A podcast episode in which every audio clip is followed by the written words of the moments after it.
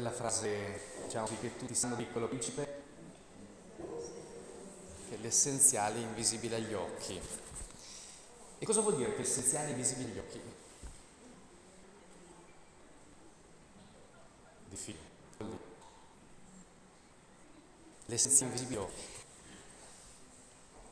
Da una parte dovremmo dire l'essenziale si deve vedere, vorremmo che si vedesse, e, ehm, perché eh, l'altra missione non si vede bene che col cuore. Mm. L'essenziale è invisibile agli occhi, cioè tante volte è vero che esperienza l'apparenza si può ingannare o un calcolo esagerato, no? una pretesa di dominare la realtà con la ragione ci fa sfuggire ciò che a volte è essenziale eh? e l'organo che ci aiuta di più a comprendere il cuore. Il cuore mm, sente la realtà, vibra con la realtà. Mm? Eh, nella profondità di noi stessi in un qualche modo sappiamo eh, sintonizzarci sul mistero della vita, eh, che tante volte è invisibile agli occhi. Perché? Perché noi tante volte vogliamo, vediamo quello che vogliamo vedere, non quello che c'è. Ascoltiamo ciò che vogliamo sentire, non ciò che ci è veramente detto. Questo richiede una grande pazienza di ascolto di sé. E per cui tante volte succede che la vita ci sfugge perché noi la vogliamo, vogliamo eh, la vediamo per quello che già in qualche modo noi proiettiamo, che vogliamo vedere, che vogliamo ascoltare. Abbiamo paura di ricevere notizie diverse da quelle che noi ci aspettiamo. E Cerchiamo allora di entrare attraverso questa porta nella, eh, nella festa di oggi, che è la festa della Trinità. La festa della Trinità, eh, che cos'è la Trinità? Difficile, cos'è la Trinità? Noi tante volte cosa succede? Eh, la Trinità dovremmo dire... Allora, che noi crediamo in un Dio che in qualche modo però sono tre persone e già qua il rischio qual è? Di cadere dentro un'operazione algebrica. Vabbè, e quindi noi siamo monoteisti, però il nostro monoteismo è un po' sui generis, perché? Perché in realtà noi diciamo che sono tre persone, quindi diciamo un unico Dio, persone sì, ma nel senso che in sono in relazione tra di loro. Il rischio qual è? Che noi partiamo da un concetto, appunto la Trinità. E quando noi facciamo così, tante volte anche nella vita cristiana rischiamo di cadere in questo terribile tranello, perché è un tranello, partiamo da un concetto e cerchiamo poi di dedurre, eh? come nell'amicizia. Che cos'è l'amicizia? Rispetto, questo, quell'altro, e poi cerchiamo di, de- di in un qualche modo calarla e cercare di capire queste, le conseguenze. Quindi se c'è rispetto cosa vuol dire? Ma io non ho mai incontrato l'amicizia per strada, come non ho mai incontrato la giustizia, come non ho mai incontrato la Trinità. Noi incontriamo delle persone, delle storie, delle vite singolari, personali. Non incontriamo mai dell'amicizia, noi incontriamo eh, Giulio, incontriamo Laura, Claudia, eh, Elisabetta, che vivono, con cui viviamo una relazione. Noi tante volte invece così, eh, ci siamo, come dire, siamo partiti eh, da dei concetti, da delle astrazioni e queste ci hanno portato tante volte fuori, gio- fuori gioco, fuori gioco, perché la vita è un'altra. Tu non incontri l'amore, incontri una persona che ti ama ed è un'altra cosa. E Gesù, infatti, che cosa fa? Parte per parlarci di Dio non da un'astrazione, non ci fa una lezione sulla Trinità, ci parla della vita, del suo rapporto con i discepoli. E in questo momento, il momento di, del Vangelo mm, che abbiamo ascoltato oggi, parla del momento in cui Gesù sta per lasciare i suoi discepoli. E, e il momento sta dando loro le cose più importanti, in un qualche modo è l'ultima sera con loro sta comunicando ciò che ha più a cuore e a un certo punto dice avrei ancora tante cose da dirvi ma per il momento non siete capaci di portarne il peso. E verrà lo Spirito che vi guiderà la verità tutta intera. Cioè Gesù che cosa fa? Entra dentro la storia con molto realismo, non siete capaci adesso di portarne il peso e questa è una fatica anche per lui, vorrebbe dire certe cose, ma è meglio che non le dica. E questo è una cosa che eh, la sappiamo molto bene, voi che adesso fate gli animatori con i bimbi, certe cose le dovete dire, altre cose non potete dirgliele perché non le capiscono, perché non hanno la testa di un quattordicenne o un diciottenne e quindi ci vuole pazienza su certe cose. Ma così con i tuoi amici, non tutti possono ascoltare le tue confidenze, non tutti sono in grado di reggere il peso di quella cosa che, che vuoi dire, che devi trasmettere, devi comunicare, ma non solo perché è una cosa cattiva, brutta, semplicemente perché magari, anzi è una cosa preziosa e l'altro non è in grado di portarla, come non è in grado per esempio di custodirla per sé. E allora non puoi fare quella confidenza con quella persona, perché? Perché se non è in grado di custodire una confidenza che gli fai, eh, in un qualche modo dopo la va a dire in giro e rovina tutto come i genitori ci sono certi pesi che devono portare loro, non possono metterle sulle spalle dei figli, perché? Perché, perché sono loro e perché devono fare le loro esperienze e arriverà il momento in cui devono mettere su di loro anche certi pesi, non prima, perché dopo forzano certe cose e forzandole eh, creano una stortura come a volte succede così, anche nella nostra esperienza cristiana di fede. Abbiamo all'inizio dovuto insegnare catechismo, mi perdoni chi fa catechismo, i comandamenti, devi dire questo, questo e quest'altro, cosa devi fare, non fare, ma come se dopo, una volta che te li ho detti, bon, tu dopo sai quello che devi fare e vai avanti, ma la vita non funziona così, io ti devo dire quello che ti aiuta adesso a vivere quel momento che stai vivendo, non quando avrai 60 anni e quello che dovrai fare.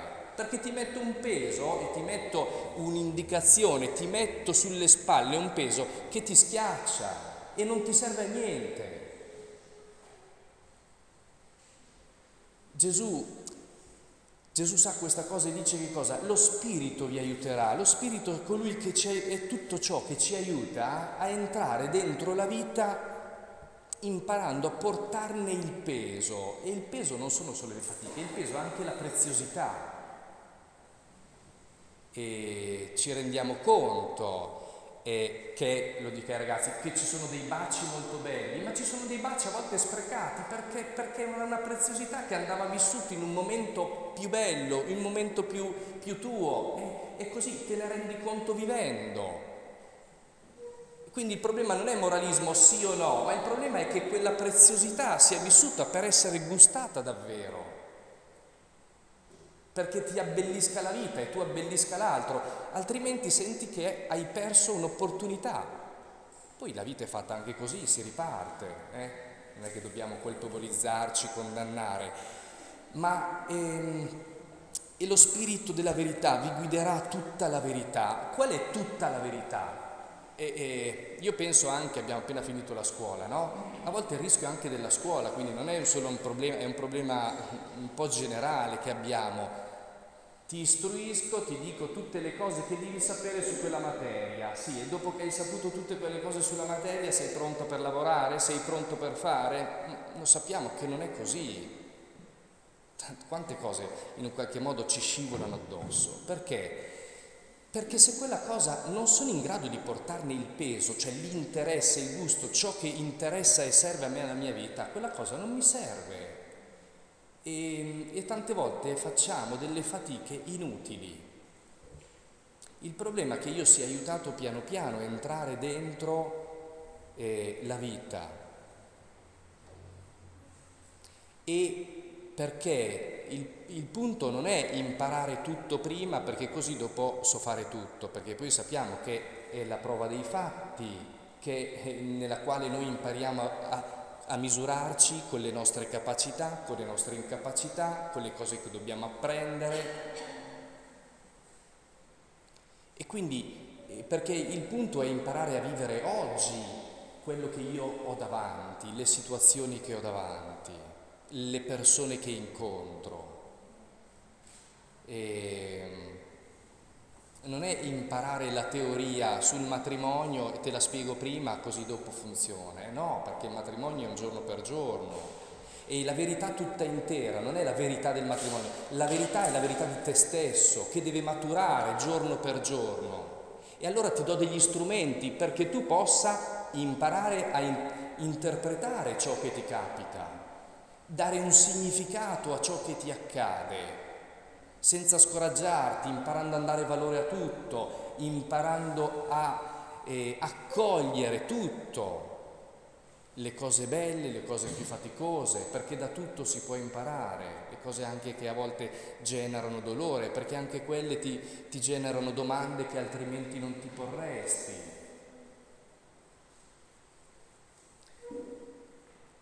E questo ci aiuta a entrare dentro la vita con uno sguardo diverso, che non parte eh, da, eh, da, delle teorie, ma parte eh, da un'esperienza che pian piano maturiamo.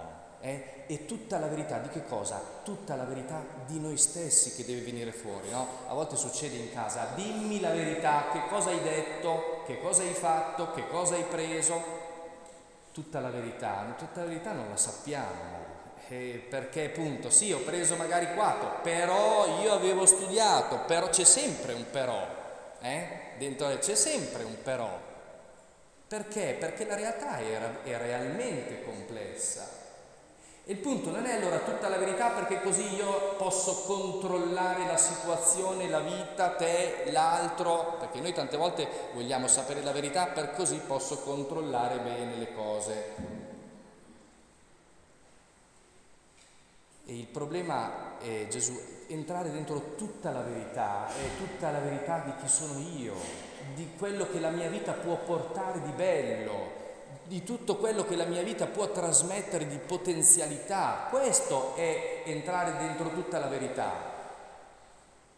E questo è un cammino eh, faticoso, lento. E Gesù sa che cosa? Che lui non ci può niente, sarà lo Spirito Sarà lo Spirito e lo Spirito di che cosa si riservirà? Di tutto, prenderà da quel che è mio, ve l'annuncerà. Noi tante volte abbiamo, ne abbiamo fatto una questione di principi, di norme che in un qualche modo dobbiamo mettere nero su bianco, 1, 2, 3, 4, 5. Il problema è che invece lo Spirito cosa prende? Per farti crescere e farti maturare ed esprimere secondo i doni che hai, prende da tutto ciò che incontra perché? Perché quella cosa può esserti di aiuto, quella passeggiata, quell'altro una lettura, quell'incontro con quella persona, quella fatica che fai, anche quella delusione che sperimenti. Lo Spirito prende da tutto, da tutto. Per questo è importante vivere con intensità il presente, perché c'è una grazia che ci arriva oggi, adesso. Tante volte, non ce lo nascondiamo, io per primo, viviamo a volte nell'attesa che succeda qualcosa, che avvenga qualcosa, che mi... E così tante volte però così rimandiamo la possibilità dell'oggi, del presente, dell'adesso, che è il tempo che abbiamo disponibile invece.